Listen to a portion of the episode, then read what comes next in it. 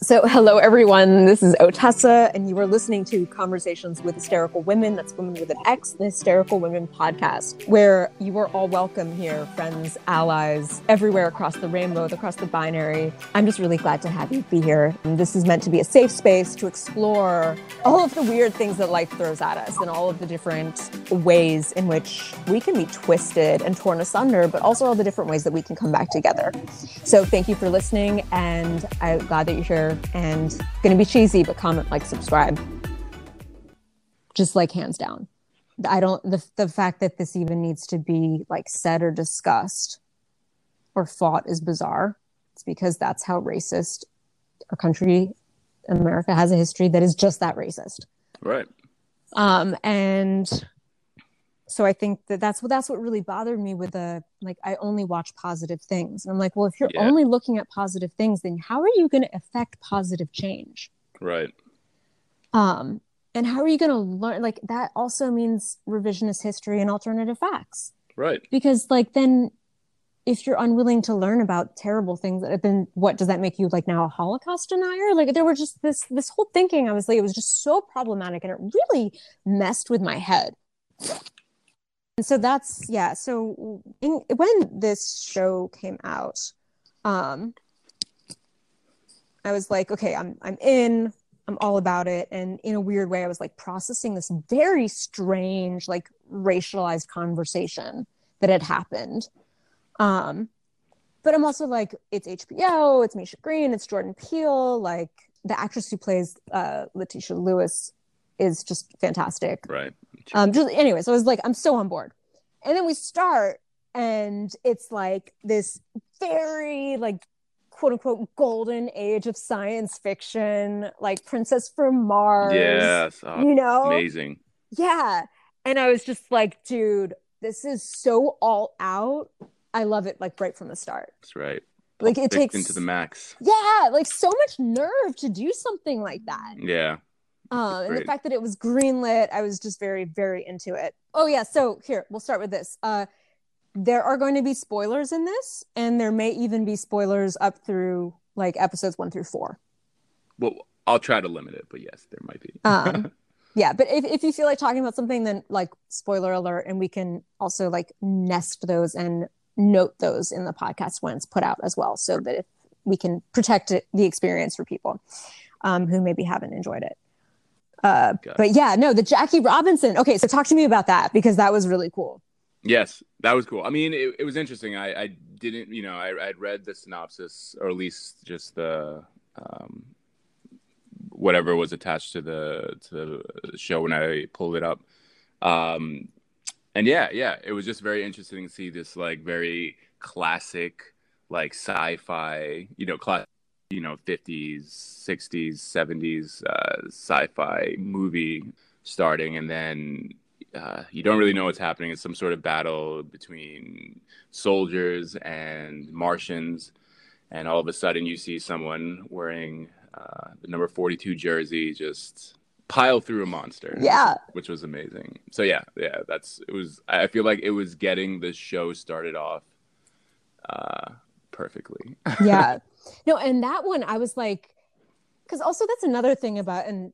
I- use the term the golden age of science fiction in a very tongue in cheek way. Just like the golden age of Hollywood, there was very, there was nothing particularly golden about it. It was the Dust Bowl. People were dying of starvation. right, right, um you know the voting rights act hadn't been passed so like in the same way this is kind of a send up as well as like a pastiche of the golden age there's like love to it but it's also like very much um like looking into it and i was like Right. man and they always have those things like the twilight zone or the outer limits would always have like that voiceover element right. of like we're gonna frame the story for you That's right. um, like narration. Yeah. yeah and it was always a white dude who was like i'm going to frame the story for you because i'm the white man and i'm the patriarchy and otherwise your small brain would not be able to understand this right like that kind as of usual. yeah and so here we have that and i was like man what is this like where did this dialogue come from and i had to actually look it up um, and it is a quote from the 1950 biopic the jackie robinson story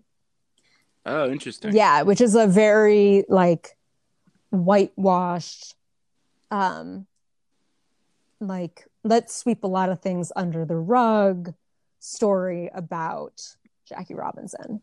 Toxic positivity, maybe? Yes. Oh my God. Thank you for the callback. Yeah. There so you go. this is the story of a boy. Imagine that I'm a white man. Right, right. Yeah. this is the story of a boy and his dream. Good boy. Who followed all the rules and made himself a place in baseball history. Yes. It's the story of an American dream. Yeah. and a boy that is truly American in that dream, or like whatever it says, you know? right, right. and you're just like, what? It was just so weird. And then it made like, I don't know, it just like framed it in this way where I was like, yes, I'm even more on board. I'm just like falling like rapidly in love with this show.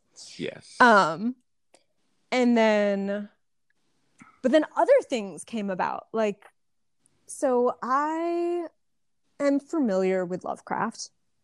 Um, I'm trying to think if I've ever like really done any deep dives on Lovecraft. Um, yeah, me neither. My my mom is from Rhode Island, so she has she has always talked about Lovecraft. She's read numerous of his books. Right. Um, but I I yeah. He's he was a kooky guy. That's all I remember. yeah, and what was really and I th- this was a source of like shame for me because this is one of the oh, and I saw someone being like, so everyone's just learning Black history from HBO now. and I was like, that is terrifying if that's true, but also like then that's something that we should look at. And this was a case where like, yeah, you got me. I'm guilty. I was always part of like science fiction clubs and like high school or college or whatever. And there was one where we would always have a Call of Cthulhu Day. And it was like this big deal on campus at Columbia. Cthulhu Nice. Day was like a big deal and we would fake sacrifice of virgin and it was over the top. oh, awesome. And I did not know, and this is my shame and my education to do, that H.P. Lovecraft was such a massive piece of shit. Really? I had no clue that he was like, that he had written that piece that I'm not even going to say the name, you know, had no idea. And now I'm kind of like, well, I hope that my school is like rethinking how they do that holiday or is like Oh, wow. acknowledging that because we literally never talked about that. I didn't know that. And yeah, and I was like really ashamed. I was like, how the hell did I not know that H.P. Lovecraft was such a like deeply problematic and toxic figure? Wow. I mean, it's so hard, right? Like a lot of these things has have been known but kind of suppressed and now it's coming out. So did you know that already? I did not know that. No, literally the only the only reason I knew who Lovecraft was, uh, H.P. Lovecraft was purely because of his connection to Rhode Island, and my mom, con- my mom will constantly bring that up. So, but I did not know. But is this, am I surprised? Absolutely not. Yeah. If you were to ask me, like, oh, was a white dude from this time period going to be racist? I'd be like, oh, yeah. But like, I could have, even though I wasn't like a huge Lovecraftian, I could list, I, I knew that the language was, I'm going to say it wrong, Relian or whatever. Um, I could list maybe one or two of his books. But you would think that, you know, I should have known that he had written another piece, the title of which I won't even say, but it is brought up in episode one. Uh, okay. And my mind just like exploded. I was like, wow, he wrote that and he's still available like in every bookstore. right. And like we just, you know, like pass that over. Like that's not cool. And and also then I was like, okay, so yeah, like I'm I'm learning stuff here Oh man. but then the, I think the thing that I saw was like uh, about how people like had never heard of what happened in Tulsa, and that a lot of Yeah. white people didn't know about um, sunset or sundown towns. Right. That that was that was uh, news to me. The I knew about uh, the Tulsa um, Tulsa slaughterings, but not the Sunset Towns. Uh, that's that was pretty scary. Yeah. So I this is interesting. I had only recently, maybe like three years ago, learned about what happened in Tulsa from a white woman. Okay.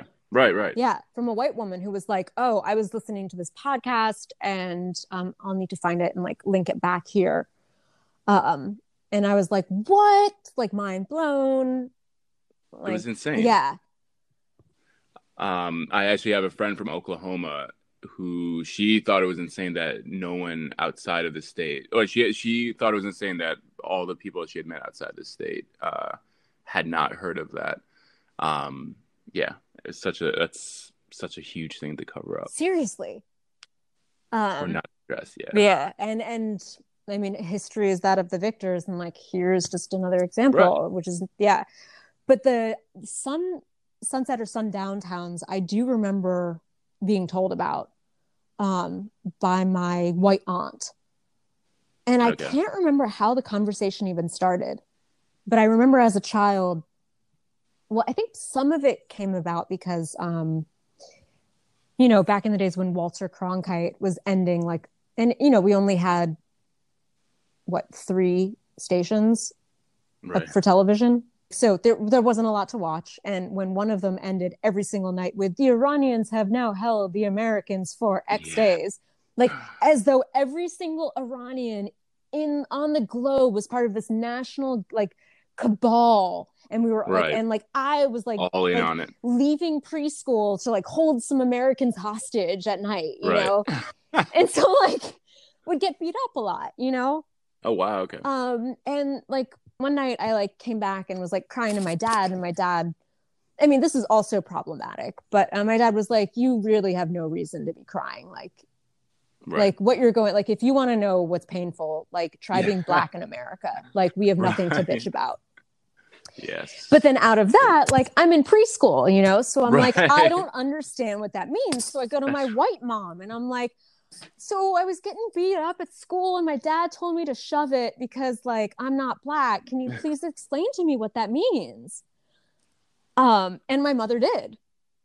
And so I think that brought out a lot of like, you know, growing up in the US during this time, like like these are things that you need to know and i think that that's sort of where i learned about like sundown towns and if it hadn't have been for like this really awkward childhood moment i don't think that like my mother's side and also it was like an example of my dad kind of being like i'm going to tell you what you're missing but i don't want to do the emotional labor of like teaching you about racism right, right. so i'm going to pass the baton and hope that it's done well um, Oh, yes. which is also like i feel like if you do it collaboratively it can be like even more helpful yeah. but yeah if it weren't for like that time that i got beat up and my dad was like you should shut up and then i went to my mom and my mom's family explained to me about racism that like that's the only reason i know about sundown towns Interesting. Okay. Yeah. That that's. I mean, that's good that at least there was that opportunity to do so. But it's it's still insane that you know this is not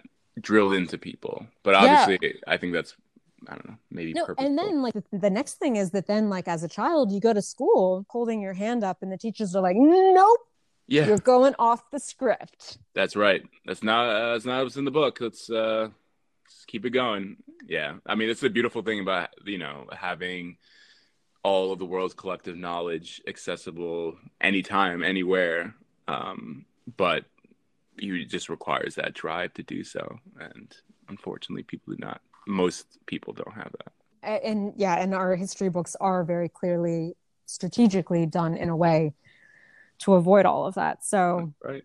yeah anyway so when i saw that about how like americans are learning about black history from hbo i was like oh that's terrible but then i was also like wait i am too Right. i did not know like that about lovecraft and i literally like i only just learned about like one of these things a couple of years ago and then there are also that like got me kind of like looking at the easter eggs there's so many easter eggs in these Oh. episodes Man, do tell. I was. I've been trying to predict them. Even now that I've seen the first few episodes, I've been trying to go back and watch the ones and see if there's something I'm missing. But please, please tell so us. there's one that's that to me is like really cool and i'm going to do a callback to it because you had talked about blaxploitation so there are a couple of famous photos that the cinematography recreates in lovecraft country in particular in episode one so there is the photograph of the segregated ice cream shop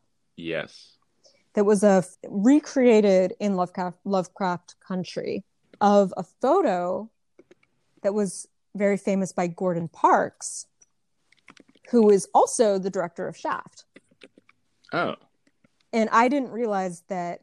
I was like, you know, I kind of knew that Jordan Parks was, uh, excuse me, Gordon Parks was a photographer, but I did not know that he was the dir- that he later became the director of Shaft. Like Richard Roundtree Shaft, right? The Yeah. original. Okay. Yeah, yeah, yeah. And I was like, oh my god, um, mine kind of exploding. And then similarly, the there's another one which is um, Margaret Bourke White's photo of black residents in a bread line standing okay. underneath. There's no way like the American way sign. Okay. Yes, I'm looking that up right now. It is a, a oh, that is so perfect. I I would never have known this. but but it's like it's beautifully done. Like the attention to detail is just like chef's kiss. It is. Oh wow. Oh man, there must be so many.